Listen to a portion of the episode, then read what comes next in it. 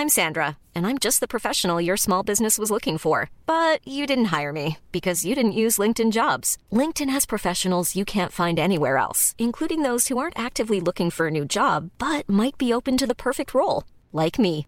In a given month, over 70% of LinkedIn users don't visit other leading job sites. So if you're not looking on LinkedIn, you'll miss out on great candidates like Sandra. Start hiring professionals like a professional. Post your free job on linkedin.com/people today.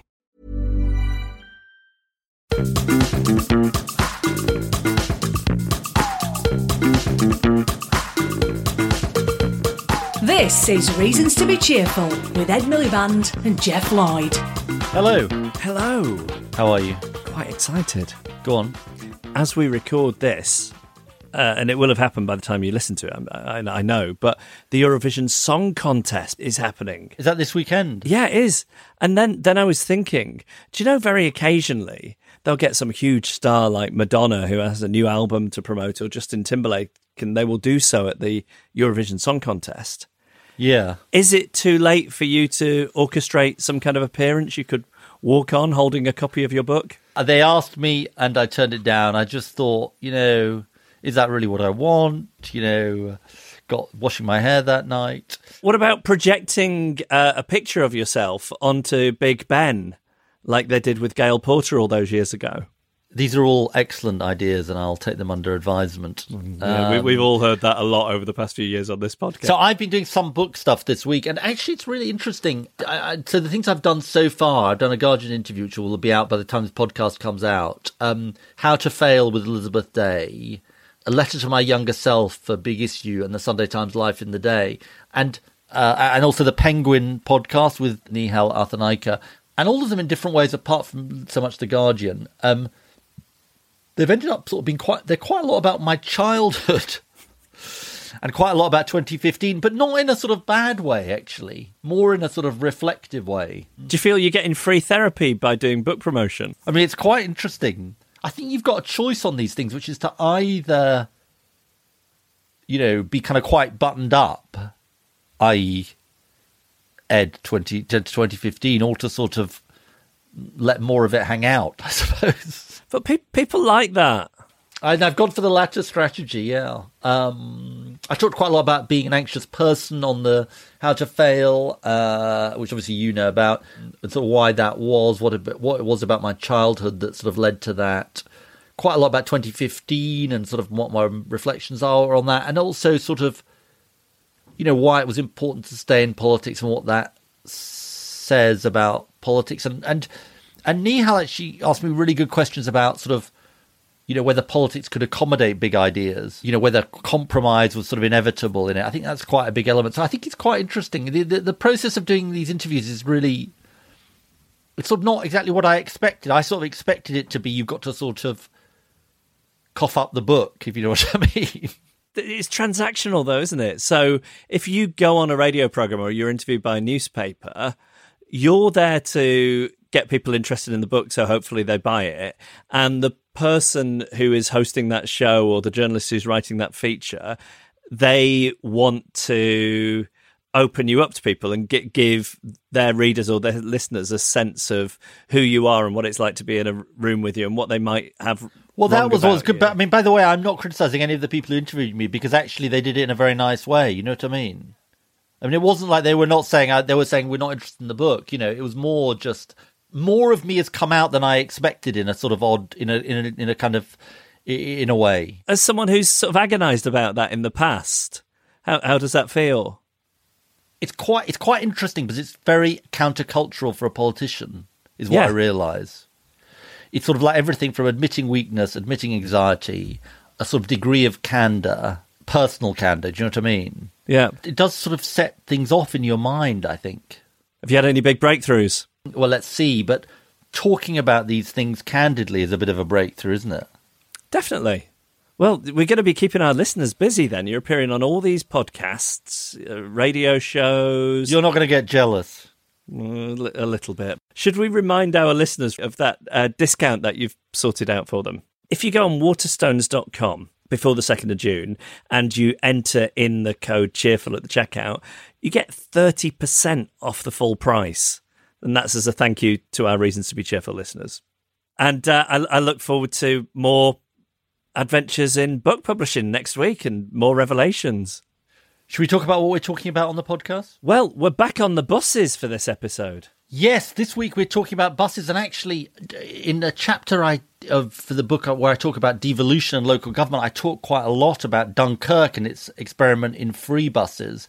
Now, here in the UK, back in March, Mayor of Greater Manchester Andy Burnham announced plans to bring Greater Manchester's buses under local control. That's the biggest change to buses in the UK since the 1980s. For more than three decades, buses have been deregulated outside London, leaving local leaders with little power over routes, timetables, fares, and tickets. Campaigners have long argued this is a barrier to building a high quality and affordable public transport system. We're exploring why the Greater Manchester decision is so significant and what we can learn from how buses are run elsewhere in Europe, including in Dunkirk. We're going to be talking to Andy Burnham about the changes to buses and his wider vision for public transport in Greater Manchester. King of the North. Exactly. Then we're talking to Pascale Robinson from the Better Buses for Greater Manchester campaign, who pushed for and campaigned for this decision. And finally, to transport expert Ian Taylor about what other countries can teach us about building a world class system across the UK. The last time we did an episode on buses, we actually got to go on the bus with our tape recorder. Sadly, that's not an option available to us this day, but that's a fond memory. I enjoyed that. It was in our youth, wasn't And it? a honeymoon period.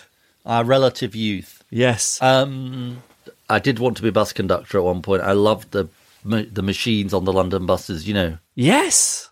Well, I'm sorry that you never realised that ambition, but you, you've done all right considering. well, thanks a lot. Um, what's your reason to be cheerful? Right. Listen to this. Do you remember me mentioning on the podcast a while ago that I had become obsessed with crumpets? Trumpets. Crumpets, not trumpets. Oh, right. Okay. Uh, Buttering my own crumpet, not blowing my own trumpet. I do remember. Yeah, of course. I saw on social media this week that a Liverpool bakery has invented crumpet bread, which is thick slices of bread but made like crumpets so the butter can drip into the holes. I was very excited by this and retweeted it. And then yesterday I was doing a work thing. A colleague of mine travelled from Liverpool. She'd seen this retweet and she went to the bakery and she brought me some crumpet bread. Why was it? Did it live up to expectations? Oh yes, it's fantastic. I mean, you, you think human beings have developed so much in the uh, in the m- millennia, and especially in the digital age, we've made such leaps. And you think, well, how much further can we go? And then you see something like crumpet bread, and I think we're we're just scratching the surface. We're just at the beginning. It's truly marvelous. So very much my reason to be cheerful. What's yours? I mean, I'm afraid you're going to now feel sort of bad because mine's sort of much more sad, serious and slightly sad. Um, but it's sort of got an upside. So I was realizing that um, as we were recording uh, this week that it's um, 27 years today since my dad died. And I suppose it relates back to sort of what I said earlier, which is doing this book and doing the interviews for this book has rather made me sort of reflect on the good sides and the sort of more challenging sides of my upbringing. And I suppose I kind of am just mentioning it partly because I sort of want to remember him, uh, and today is an important day to remember him. Um, but also, I sort of think, you know, he wouldn't agree with everything I've say in the book and so on. But you know, hopefully, he'd be kind of relatively proud of me having done this book. And oh I, my god! Of course he would. I mean, imagine if if one of your sons uh, ended up doing something like this. And there is a sort of, I don't think it's a monkey on my back, but I suppose being the son of somebody who is known for writing books, maybe one of the reasons it's taken me quite a long time to write one is you sort of feel there is quite a big sort of legacy issue. I probably told you this, but I've got on my shelf a copy of his book Parliamentary Socialism, published in 1961. But I haven't just got a copy of his book, I've got Michael Foot's copy of his book. Because when I was Labour leader, somebody sent me this thing that they picked up in a in a in a jumble cell something, and it is absolutely extraordinary. Because here I am, I'm reading this. It says Michael Foot, um, 1961, a good book, but not to be swallowed whole. and then various other things that he says. Anyway, so it's quite. Uh, so it's quite. I, I honestly, I have this on my shelf. It's just quite a thing. And the person that sent me this book, I'm just so grateful to them that I have this. Duncan Bruce, uh, who sent it to me. There's a story to this book. It's a pre-release book sent to Michael Foot at the request of your father. Foot was asked by the publisher to write something, perhaps at the back page or cover about the book. Now you know what it's like to be asked to do a blurb. They did it in the 1960s. Yeah, but at least they used his. Yeah, well, Geoff did a blurb, and it's not on, didn't it didn't end up on my book. Uh, well, they didn't actually use his. Uh, anyway, so it's got George Allen and Unwin, Parliamentary Socialism, price 35 shillings. Wow.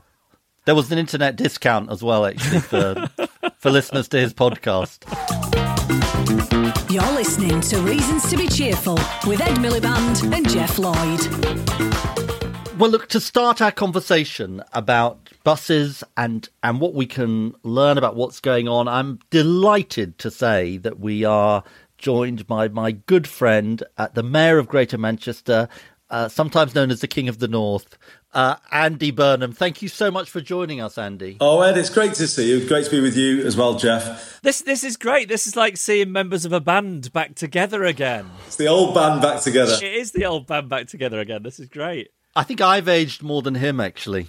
Andy, this is a thing that you've felt passionately about before you were mayor of Greater Manchester, but but now you've got a chance to do something about it, and you've you've done actually a brilliant video which we'd recommend people watch about some of the problems, which we, uh, a video recorded just after you were re-elected as as mayor. Just before we get on to what you're doing, tell us about the problems of the buses in Greater Manchester that you found and why you felt the need to act. Oh, the first thing I'd say, Ed, is expensive. It can cost over four pounds here for a single bus journey. And to be honest, that's the reality in large parts of England outside of London. So it's one pound fifty-five in London, um, and it's much more expensive than that here. And the question is, why should public transport be more expensive in some of the poorest parts of the country? That cannot possibly be be right. And what we find here is people do end up staying very local. Their horizons become limited by the cost of public transport. And I keep saying the test I'm setting the government we need a bus ticket in Harpurhey, Greater Manchester to cost the same as one in Haringey, London. And that's a test for levelling up. Is the market gone mad as well? Because I remember the bus deregulation in Manchester, and there was this real sort of like race to the bottom. You get all these different bus companies, different coloured buses, and, and it'd be 10p to get into town. Exactly. Um, Geoff, I remember that's, that's that. how it started, and this is how it ends. I, I used to go from Leigh bus station to the Arndale when I was about 16. 10p it was, as you say. And it took about an hour and 40 minutes, but never mind that, because you didn't mind so much when you're young. And then, as you say, 1986, just chaos, a jumble of whatever. No one knew where uh, they were with it all. And prices went through the roof, uh, routes just getting cut left, right, and centre.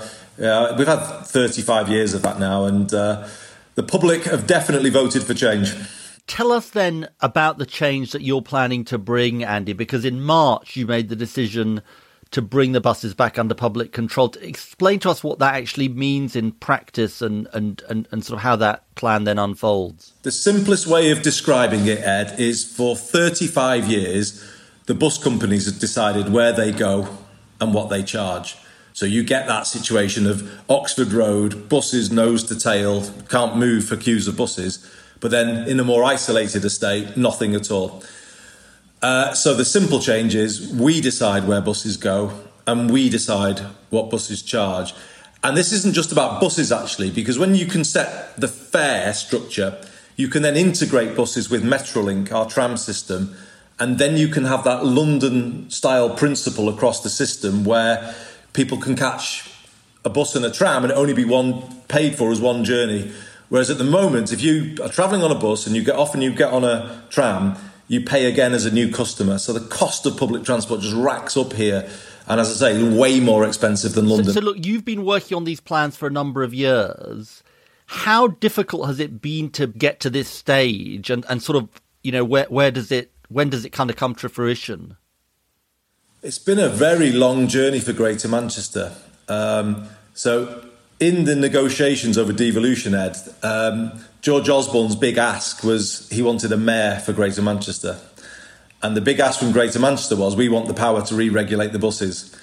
And basically, they did the devolution deal on that.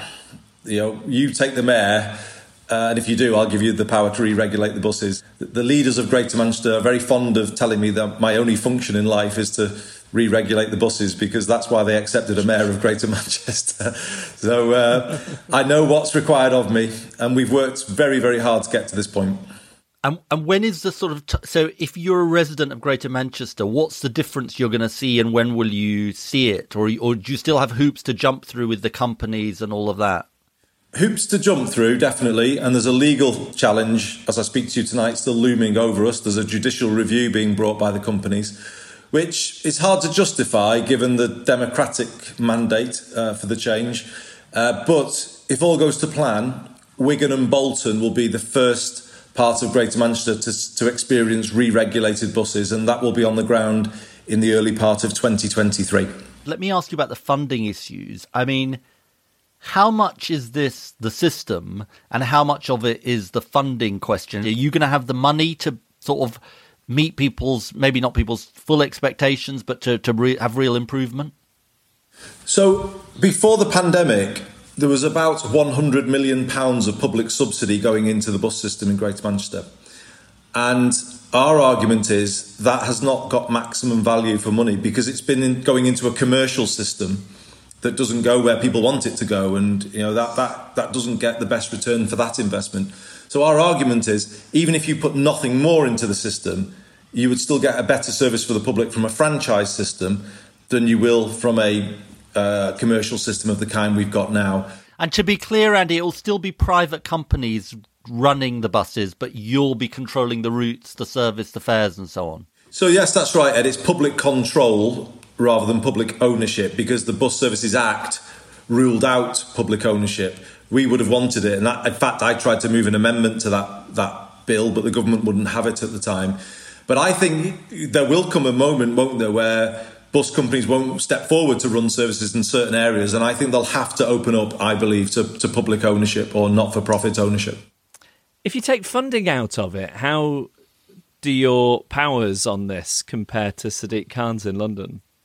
It's very much based on the London model, Geoff. And London never had what we had. You know, their buses were never deregulated. So London maintained a regulated system. I think there is now a general recognition that the free for all in transport just does not work whatsoever. And, um, you know, there's a line been drawn under, under that and not a moment too soon. And a promotion for Chris Boardman, then, who's been doing great work on cycling.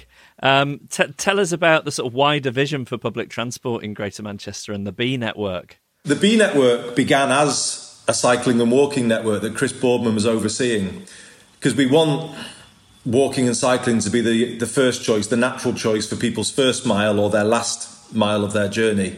And then they get on a reformed, re regulated bus and then on a tram, and it's all you know, much more convenient. But, but we recognise that Chris has brought some real innovative thinking to, um, to transport more broadly, and we've given him this broader role. If you give the 2.8 million people of Greater Manchester a London style public transport system with London level fares, and what I mean by that is not just £1.55 to catch a bus, but also a daily cap, no matter how many buses or trams you take. That is levelling up, in my view. That is a proper plan to level up because then all of the people who live here will be able to connect to training, to jobs, to opportunity.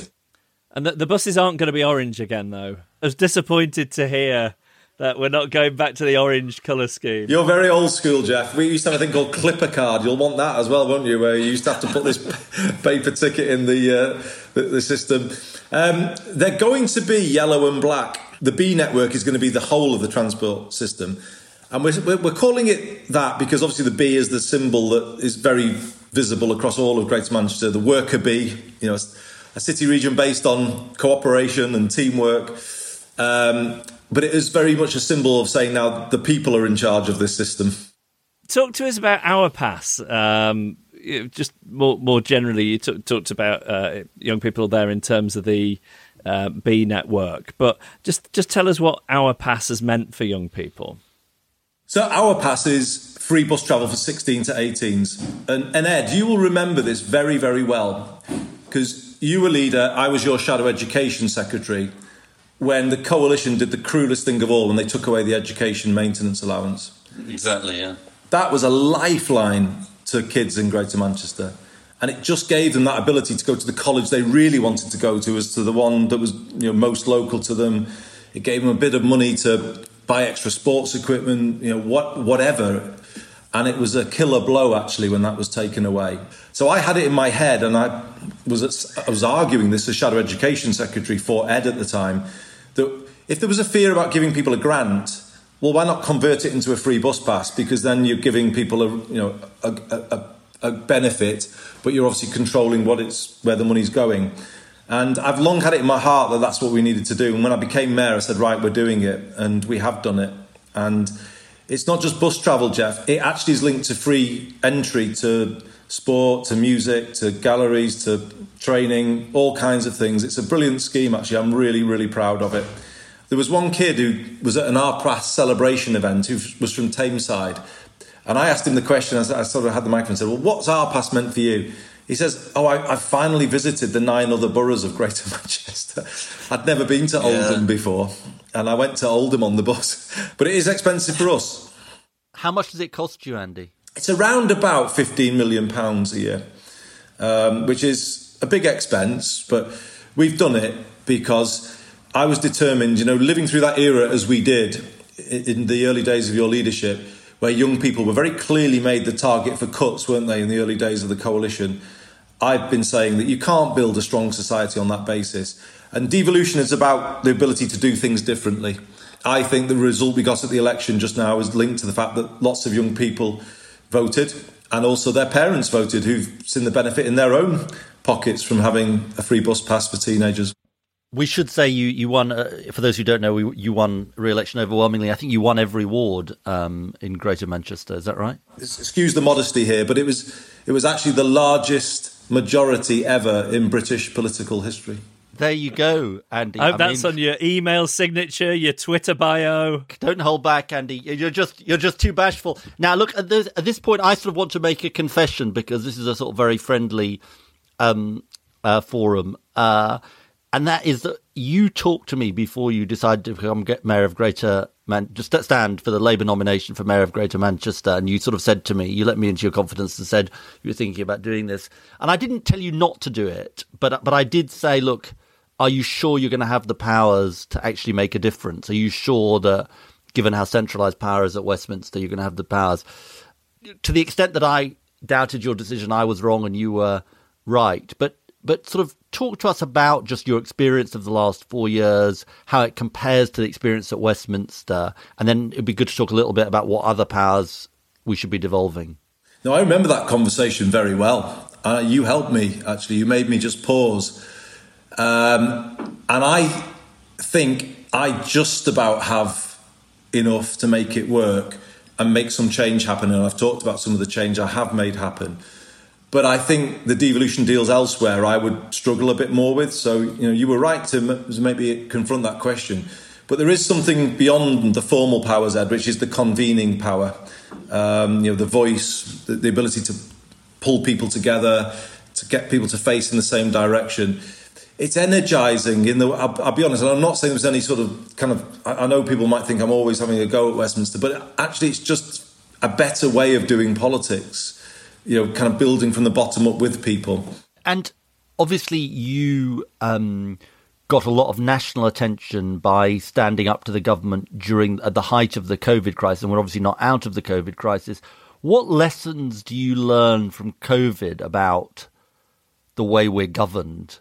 You've heard me say before that the country is London centric, but it is. They tried to do something to us that they wouldn't dare to do to London.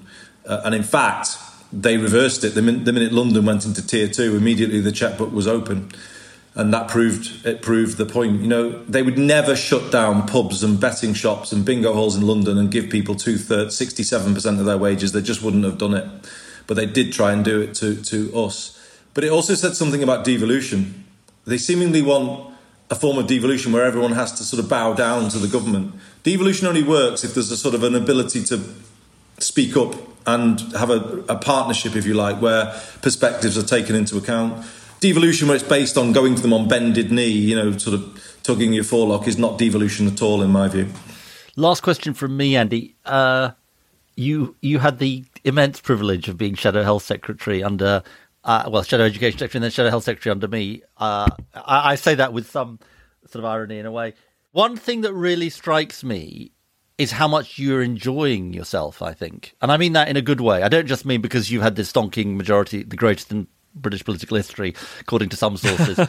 you have a sort of freedom and, a, and an enjoyment of it as I see you going about your business. Well, so do you when I see you in the Commons at the moment. Well, I love maybe, watching maybe. your. You do. You have a fantastic energy, and you're anyway. But I, but I, you're correct to to see uh, that that in me, uh, Ed. And you know. I, you know, you remember from working with me, I, I kind of have you know um, strong impulses about about things and certain you know feelings about the way the world should be. And you know, I've always been rooted in the northwest, as you know. I mean, and my heart has always been you know here. And I, I guess one of the things that frustrated me about Westminster was just kind of working all the while with people who not you, not you, but others in government who just didn't understand this place and, and what it's all about and what people here need. So there's just something about coming from the bottom up with people you know, people you kind of you know you, you, you, identify with, and then speaking for them. It's it is quite an empowering thing, and it just allows you to kind of remember what politics is all about somehow. Well, look, it's been an absolute pleasure um, to talk to you. It's fascinating to hear what you're doing on the buses and, and other things. That Andy Burnham, thank you so much for for for joining us. And just to underline you got the largest majority in British political history, according according to some sources. I won't I won't mention it ever again, Ed. But now that you know that, I, I trust that you will promote that fact for me. Well, we're going to speak now to Pascale Robinson, who returns to the podcast, uh, but uh, with a slightly different hat on because Pascale ran the Better Buses for Greater Manchester campaign.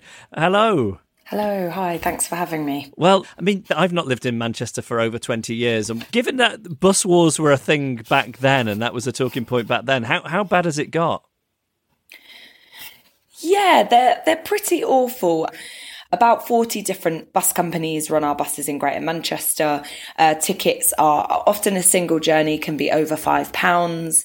Um, I couldn't believe it when I, I, I, I, mean, firstly, just working out the fare, there's fares are pretty unfathomable, but yeah, it's so expensive.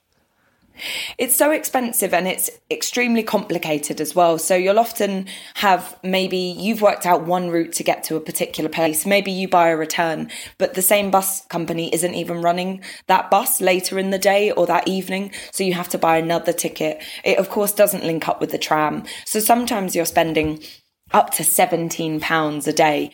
And we've just heard from Andy Burnham about his decision to bring buses back under public control. What are the biggest other other biggest frustrations that people have with the system at the moment, and what will this decision do to ad- address those problems? The network is very unstable, so it changes up to five times a year. So it's very hard to know from month to month whether your route will be running, how long it will be running for, and whether it will still be there in six months' time. Uh, the lack of information is a big problem for people. So it's very, again, because um, it's not a joined up network. There are different routes run by different companies. You can't predict how much your journey is going to cost because, of course, each bus company has their own kind of 50 to 100 tickets. There are no buses at 3 or 4 a.m. And lots of people need to get buses at 3 or 4 a.m. I often hear um, stories of cleaners who have to walk up to five miles at 3 a.m. to get to a place where there is a bus that will get them to their shift. Um, a counsellor once told me a story of having to walk to his job at Manchester Airport um, because there was no bus that got him there. Um, there are stories of people who live on council estates in Greater Manchester who, again, there is no bus after 3 p.m. that gets them home. The system is is an absolute mess. It's an absolute joke. Talk to us about the nature of the campaign. How did you go about building the support for change, and what was your experience of the campaign? So uh, the campaign um, started um, back in 2018 and what i tried to do from the off was to establish a really broad coalition and so we had unions involved cycling groups um, older people's networks um, anti-poverty campaigners tenants unions community groups big and small and what we tried to do was to kind of bring together this broad coalition and of course, put pressure on uh, the decision maker, the target.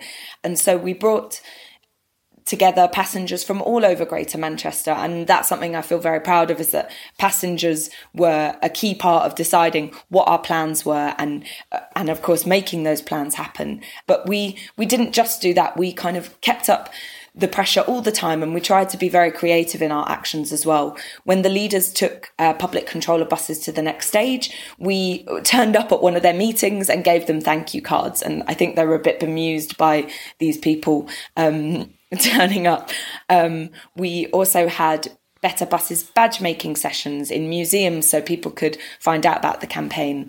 Um, we had a Better Buses musical explaining the history of buses in Greater Manchester with people on roller skates. Um, we built a big bus and took it to Andy Burnham's office. You know, we really tried always to think creatively about how to reach our target. And Pascale, what would you now like to see uh, we've talked a lot about Greater Manchester. What do you want to see happen in other regions? We would love to see uh, all combined authority mayors follow in this footstep, but of course, we'd like to see all local leaders follow in Andy Burnham's footsteps.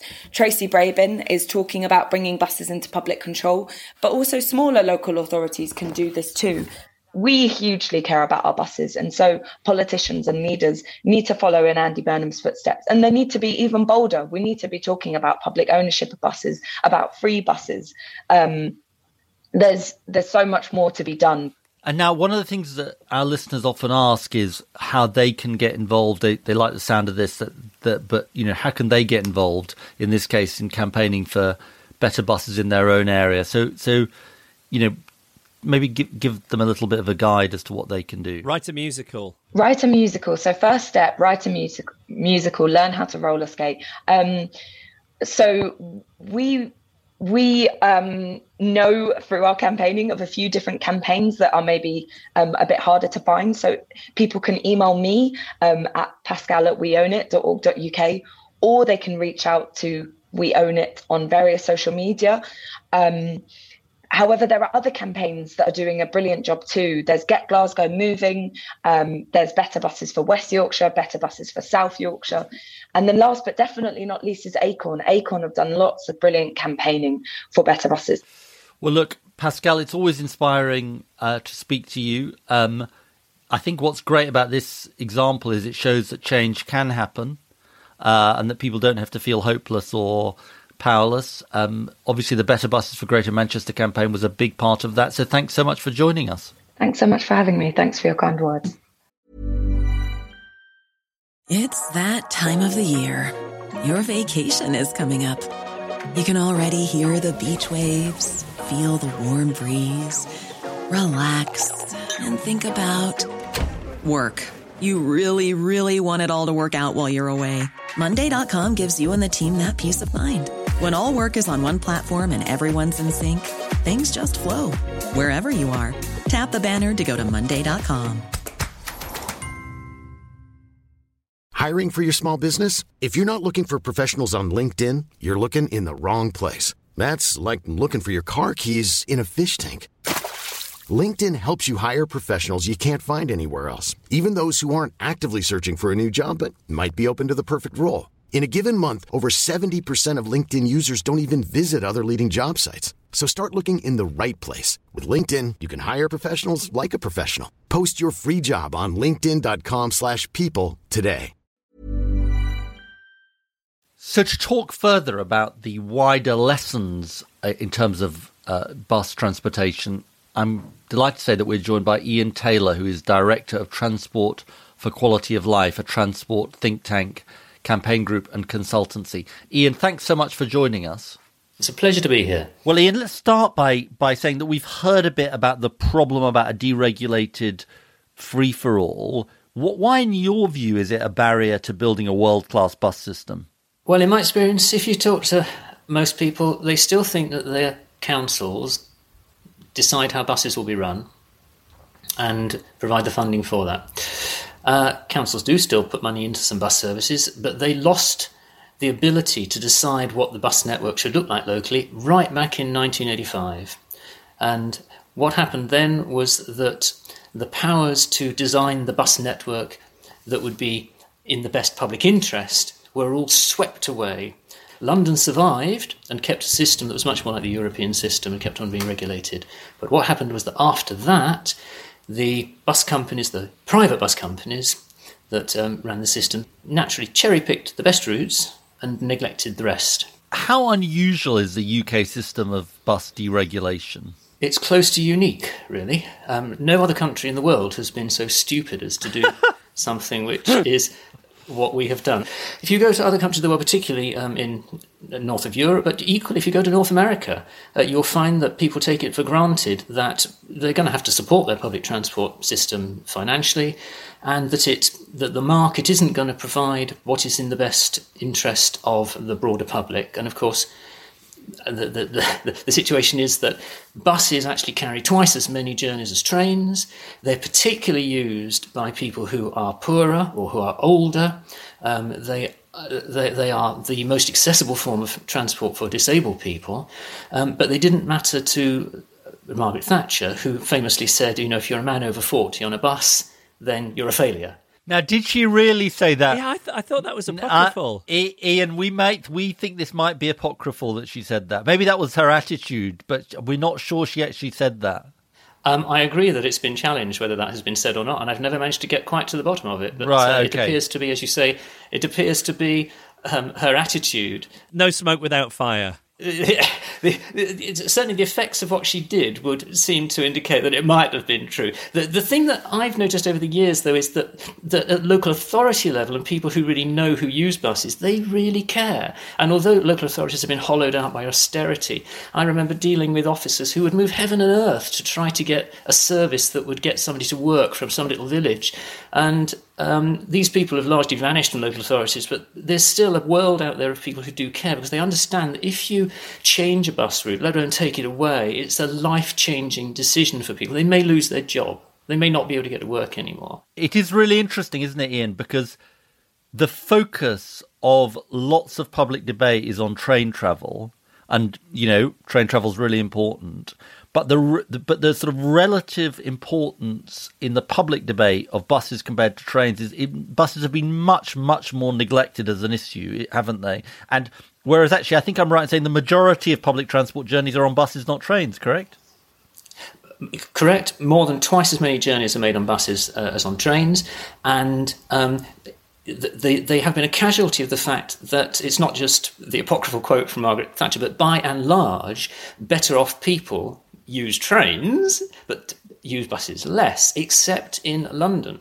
Trains are the backbone of any public transport system. But the thing that you see in Europe is how they link buses into their train network to get the maximum reach of their railway. And if you look at other countries, they have an integrated system which necessitates having regulation of your buses. And for example, if you want to do what the French have done to create a whole renaissance of trams, you have to do that in a, uh, in a regulated regime because otherwise, if you invest in trams, and this happens in Nottingham, the private bus companies will run against it. It's more profitable for them to run in parallel right into the centre of your city, undermining the business case for your tram, taking the patronage off it, clogging up your roads, causing congestion, rather than feeding into it. You've you've already hinted at this or uh, so far, Ian, but just let's now expand on it. What can we learn from other countries about how you build an affordable and comprehensive system? Germany, Switzerland. I'm interested in the Dunkirk example where they've made bus services free. Um, you know, g- g- kind of, you know, make our mouths water with the kind of sense about, you know, where we could, where how what our bus services could look like if we were willing to have the sort of resources and uh, and commitment to it. We have lost the vision that is taken for granted in many European places that you should have a public transport system which is almost part of the sort of richness of life, part of the planning of your city. I, I, if you, we have some of this in London actually. Let's let's be fair to Britain first of all. That where it wasn't deregulated, we still have a world class public transport system in London. The European cities that one looks at um, that have really good public transport, what they do is they regulate all of it, and they make sure that the system goes together and it gives them the ability to design the whole system so that it maximizes the public service. So, for example, we use the example of a little place in um, Zurich Canton, Zurich Canton. The Swiss public transport system is probably the world leading example. But this is a small place, 500 people. In fact, in most of Switzerland, if you're a small village of over 300 people, you are in law entitled for bus service every hour. In fact, Bergamiecha, which is in the middle of nowhere, it has a service every half an hour from half five in the morning until midnight every day of the year, including weekends and bank holidays. In Britain, we don't have bus services in most rural places on Sundays or in the evenings. It's a completely different world. If you're in Switzerland, what can you do? You will probably buy a public transport season that covers not just your local buses or your, your train journey to work, it covers every bit of public transport in Switzerland, and it's worth buying that. I haven't yet come to the business of free public transport, and of course, it sounds, doesn't it, absolutely mad. But loads of places have, have done it. This isn't kind of one cranky idea in one town that's about to go bankrupt. There are lots of places that have implemented this. That are doing it. T- tell us about it. There's a hundred plus places um, around the world that are doing free public transport. You could go to a whole country now that's got free public transport. Luxembourg decided earlier in 2020 it would have completely free public transport. Um, there's the capital of Estonia, Tallinn, a city of some 400,000 people that has gone for public transport. They did it arguably because it was going to make them money because they could attract more residents. Dunkirk is a fascinating example, city of about 200,000 people. They looked at this and thought, if we invest in free buses, this is going to be economically good. It's going to be part of our plan for economic regeneration. And the reason they did that is partly because uh, they realised that there's half a, half a million euros every year that are fleeing their local economy, that are draining out into the pockets of multinationals just as fuel as fuel payments. And they said, well, if we put money into free buses, these buses will, will be used by the people that are, paying these these fuel uh, the, these fuel charges, if we put the money into the buses, they will spend this money in the local economy and it will keep the money in the local economy. It's, there are 30 odd places in the United States, the supposed world centre of capitalism, which actually have free buses. As I said, it seems to be a particularly polarised debate in the UK. Um, if, if you look, even as I said, to America, they go even further, and as in Europe, they take it as the norm that they would choose to actually not just not just have command the public transport system, but since they're specifying the services, they'd say, well, we should actually operate it without a profit loss and take it into the into public ownership. And actually, if you go to if you go to Dallas in Texas, Dallas Area Rapid Transit System is wait for it publicly owned, fully publicly owned, and operated within the public sector. And is that where you think we should go? We should we should get back to a situation where local authorities are are allowed to set up municipal bus companies. Absolutely. Uh, the, the, the problem with trying to design things that work well on the ground is if they, if you're bound up by contract culture, uh, you, you, you get into a very complicated set of circumstances. But there's also the problem that, that that you do lose a profit a profit margin. Now, one of one of the, the things that you gain if you own the, the bus companies, you, you you retain those dividends. So, for example, Many places in the UK have been seeing decline in bus services. Reading owns its bus company. It's been seeing um, a rise in bus in bus patronage and an improvement in bus services as well. Would it be a different experience being in the bus, having taken the bus in Reading than say Doncaster? Uh, the biggest difference wouldn't be in the bus itself so much. The biggest difference would be that you notice that they have actually run, run, they've managed to run their buses into the evenings, and they even have uh, buses running through the night. They have night buses in Reading, which for a town of that size, well, Doncaster's not that different actually. I bet you don't have many night buses running through Doncaster. No, we don't. comprehensive no. network in Reading. That's so interesting. And we have a thing on the podcast called the Geoffocracy, and I've already got images of the Geoff bus. Presumably, that's what you'd call it, Geoff. Would it be like a party bus? It'd be like the Magical Mystery Tour bus or the Venga bus. Would all the buses be called Geoff buses, or I, do you I think? think so. uh, or would they have Why are you angling on? for an Ed bus? No, no. I, would they? Would they all have your photo on, or sort of Face probably on the on the headlights. your your your face? Yeah. Yeah, on the headlights. yeah. Okay. I mean, if you were the sort of minister for for Geoff buses in the Geoffocracy, Ian, what's what would you and Geoff Geoff would basically you, you do what Ian told you, wouldn't you, Geoff? yes, more or less. yeah, yeah, yeah. So what would you tell him, Ian? I would get you to re-regulate buses right across the country, not leave it to local authorities that don't know the resource to do it. You'd come in as the, in a, the best sense, a big brother that would look after the little brother and, and go in and say, look, you, you're going to get your buses re-regulated. And if there was one place that you could, tr- you've sort of given a hint of this already, but if there's one place that you could transplant into the UK, and you'd say they've got they've got it right on buses, would it be the Switzerland example? It would be, but you could take a leaf out of the some of the Germans' books as well as a, a locality called um, Nordhesse, and the big place in that is well, it's only hundred thousand is Kassel, but they've got a lovely slogan. Their slogan is "Every village, every hour." Well, look, Ian Taylor, Director of Transport for Quality of Life, uh, you've given us a vision of what the um, sunny uplands of the Geoffocracy could look like when it comes to Geoff Bus. Thank you so much. Those sunny uplands are very reachable by bus with with frequency. I can see your your face, and then every village, every hour underneath.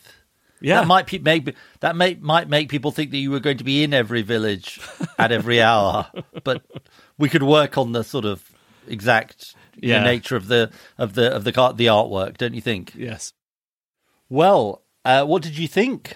Well, firstly, the idea that you can campaign through the medium of musical theatre is a revelation to me. I feel extremely excited by that. Um, what do you think we should be doing through the medium of musical theatre? What should we be campaigning for through the? I, I just think we should do every everything. Maybe we should do a make your own sandwich shop operetta. A light opera. This is Yeah. uh, this is this is a good idea. I could like I could like you know bring on a sort of bacon sandwich prop, you know. I don't. be- I'm not sure that roller skates would be a good idea for either of us, really. roller skates and a bacon sandwich. I think. I mean, I think it's got. I think it's got bad sort of situation all over it, hasn't it? Uh, Very Frank Spencer. yeah, exactly, exactly. Yeah. I would not. I would not be good on roller skates. I um I remember thinking this the last time we talked about buses, and I was struck by it even more today. So you get these private bus companies, and obviously their motive is profit, and it just makes so much more sense that it should be in public control because not because the the profit motive or the way you're thinking about that is economic benefit, and that's not something that is in your next quarterly results to your shareholders. Economic benefit can be difficult to quantify and can take years and years, but that surely has to be the way you think about public transport and buses. And of course, the, the other side to this is the the climate factor as well, and getting people off cars. And to do that, you need a really good bus network. Yeah, I, I think you're you're really sort of right about this, and it. I suppose it was really three very striking conversations. I suppose one about the grassroots movement that helped make this happen. Secondly, from Pascale. Secondly, sort of, you know, just Andy's point about you know what the bus services are outside London, um, and and you know what he found and, and and why it was such a such a demand of people, and then Ian's point, I suppose, about how uniquely sort of rubbish we are in terms of the way we do buses, you know, and it, it's also that you know what was he did he say? I think you know twice as many journeys by buses by, on buses as trains. But think how it's a sort of poor. I mean, I'm not saying our train service is any good either, but think how sort of it's a poor relation when it comes to public debate. The bus services. I know, but we touched on this last time as well. It's the people who use trains versus the people who use buses and how much of a voice they have in comparison. But but also, you know, lots of people on this podcast say to us, you know, what can we do? And hopefully, we've given people a sense of the kind of campaigns they could run, like Pascale. But also, you know, can things get better? Well, yes, they they can. Reasons to be cheerful with Ed Miliband and Geoff Lloyd. Well, we'd love to hear from you if you've got thoughts on buses, transforming the buses, what you've heard in this episode. Uh, maybe Pascale has inspired you to stage a roller skating Starlight Express style musical to uh, to bring your buses under public control. Uh, let us know what you think, as well as any ideas you have uh, for future podcasts or just thoughts you have generally. Also, the branding of the buses in the Geoffocracy. You know, Yes. that's always that's important. Isn't yeah, it? yeah, yeah. We've got to got you're to always you're you're interested in the bra- branding. Maybe we could give them comedy moustaches as well. Are you saying my moustache is a comedy moustache, Ed? No, I'm saying your moustache is fantastic. Right. But on a bus, it would be obviously amusing. I'm, I'm, I'm, I'm there for it. Yeah, okay. Uh, anyway, do so through the website. It's cheerfulpodcast.com. Now, received this email from Simon Kelly. The subject line is Ed's opera character. Just one cornetto. Uh, he says your efforts to ascribe an opera character to Ed in the last reason to be cheerful raised a smile. Your version of O Sole Mio, or as you put it, just one cornetto. Now, back in 1997, I- Just one cornetto. Anyway. Ed, you're very good. Simon continues I moved to Vienna to live with my Viennese girlfriend, and since my wife of many years. Vienna is sometimes considered the home of classical music, and indeed, my wife spent five years at the Munich Music University in the city studying classical guitar. This meant she had stroke has pretty good knowledge of classical music and opera. At this time, my knowledge was more or less limited to Ravel's Bolero, or uh, largely because I'd seen the film Ten, starring Dudley Moore and Bo Derek. And so, in the early days, she'd often play me various classical pieces, including opera. Most of the time, I had no idea about the individual piece or the composer, but interestingly, I could often recognise the music. Carmina Burana by Carl Orff. Now, I know this one. This is a. Um, he says, nope, throwback aftershave. Yes, it was the old. Was it Old Spice that Ed? Oh God, I don't know. I think it, it was. Um, uh, Adagio of Spartacus, uh, and I'm struggling with this. Phrygia from the ballet Spartacus. There's quite a lot uh, of by consonants in a row, Yeah. aren't there? Um, nope, the theme from the Onedin Line. The overture mm. from Mozart's Marriage of Figaro. Nope, the opening credits for Trading Places starring Eddie Murphy and Dan Aykroyd. Or my favourite, Air on a G String by Johann Sebastian Bach. No, Hamlet, The Mild Cigar. Yes, there was. A, I do feel there was a lot more classical music in adverts and TV themes when we were younger. Um, he says, I could go on, but a possible subject instead. Ah. Inspired your by your reasons to be Swedish and reasons to be Finnish episodes. What about reasons to be Viennese? Well, to which we would say, Simon, you got to catch up. We went to Vienna. We met with We. Jürgen Czernohorszky. Yeah, yeah. Uh, I We talked a lot about housing in Vienna, didn't we? Yes, we did. Also in my book. yeah, Yeah. I mean, it, it does sound like there's a lot more, though. It's consistently top global life quality rankings. Well, maybe Vienna's somewhere we should revisit because we actually went there, which was exciting. Simon also adds, P.S. Opera character for Ed. It has to be Papageno from Mozart's The Magic Flute. Is that good news? I don't know, you see. I'm such an ignoramus with this stuff, really. Me, me too. I mean, it sounds like a name of a sort of, you know, American pizza joint, Papa Gino's. But anyway, yeah, yeah. uh, are you going to go to Papa Gino's? Uh, I think opera is the moment once Philistinism just sort of absolutely is exposed. Do you know what I mean? Mm. This one comes from Kay Carson. And its subject is Michael Lewis episode. You're going to like this, particularly the PS. Dear Geoff and Ed, I've listened to all your podcasts. I look forward to them every Monday. Good so far. I listen while walking with my dog Maya, and I listen because every episode reminds me of what Michael Lewis chose today as his reason to be cheerful. His country and ours is full of incredibly intelligent, insightful, and wise people who have a heart for service and for the betterment of our communities. I have despaired over government policy since 2010 and over my own impotence, but it is listening to your conversation with your guests that makes me pull myself up, carry on, because none of you are giving up. And then, even better from your point of view, P.S. Much as I like talking politics, brackets Runciman, your interview with Michael Lewis was much more fun. Well Well. done. More fun than talking politics. We can we can use that on the uh, on the posters. You're pleased about that. Joel has just sent, by the way, you were right, your instincts were right. He's sent a screen grab of an American pizza delivery website called Papa Gino's. Well, you see, Ten dollars ninety nine for a cheese pizza deal. I do, I I do love an American pizza, Geoff. I don't know about you, don't you? See, that, I think that, that might be revealing your uh, philistinism. Also, Joel Joel says in, uh, he's he's managed to do a bit of googling in Mozart's opera *The Magic Flute*. Papageno accompanies the hero of our tale, Tamino, uh, as they attempt to free Pamina, daughter of the Queen of the Night, from the clutches of the High Priest Sarastro. So I'm Papageno. Yeah. You're Tamino, yeah? Yeah. And I would definitely eat a pizza from somewhere called Sarastro. Send us your ideas or suggest a guest for a future episode. Email reasons at cheerfulpodcast.com. Find us on Facebook or tweet at cheerfulpodcast. Whoa. Here we are in the outro. So, what's the weekend hold in store for you? Well, I have my in laws coming to stay from the States. It's the first time we've seen them. Quarantining with Lynn Barron. Yes, they are here, but they are quarantining for the duration of their stay. They're just going to be indoors with us the whole time. So we'll see. We'll see how that goes. I'm sure it'll go well. We it would make compelling reality television, I think. And how about you? I'll be doing some cold water swimming, although the sort of the weather is not propitious, is it? I mean, mind you, the temperature's gone up to 15 degrees in the water, so that's kind of balmy.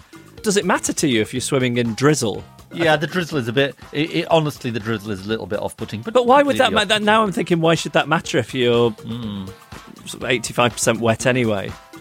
Well, that's true. Actually, it'll be soon time to get rid of the gloves and uh, and and and socks. Big moment, Big Mo. I'd like to thank our guests: Andy Burnham, Pascale Robinson, and Ian Taylor. Emma Caution produces our podcast, all the research and the excellent guests. And uh, if we ever sound like we know what we're talking about, it was all down to Joel Pierce. who Ian Taylor knew as a child. He did. Uh, Joel has backup from Joe Kenyon at Goldfish. We also salute and say hello to our friends at Left Foot Forward. Hello. Gail, Gail Lofthouse is our announcer. Ed Seed composed the music. James Deacon made the idents. And our artwork was designed by. Henry Cole. He's been Papageno. He's been mushrooms with extra pepperoni. And these have been. Reasons to be cheerful.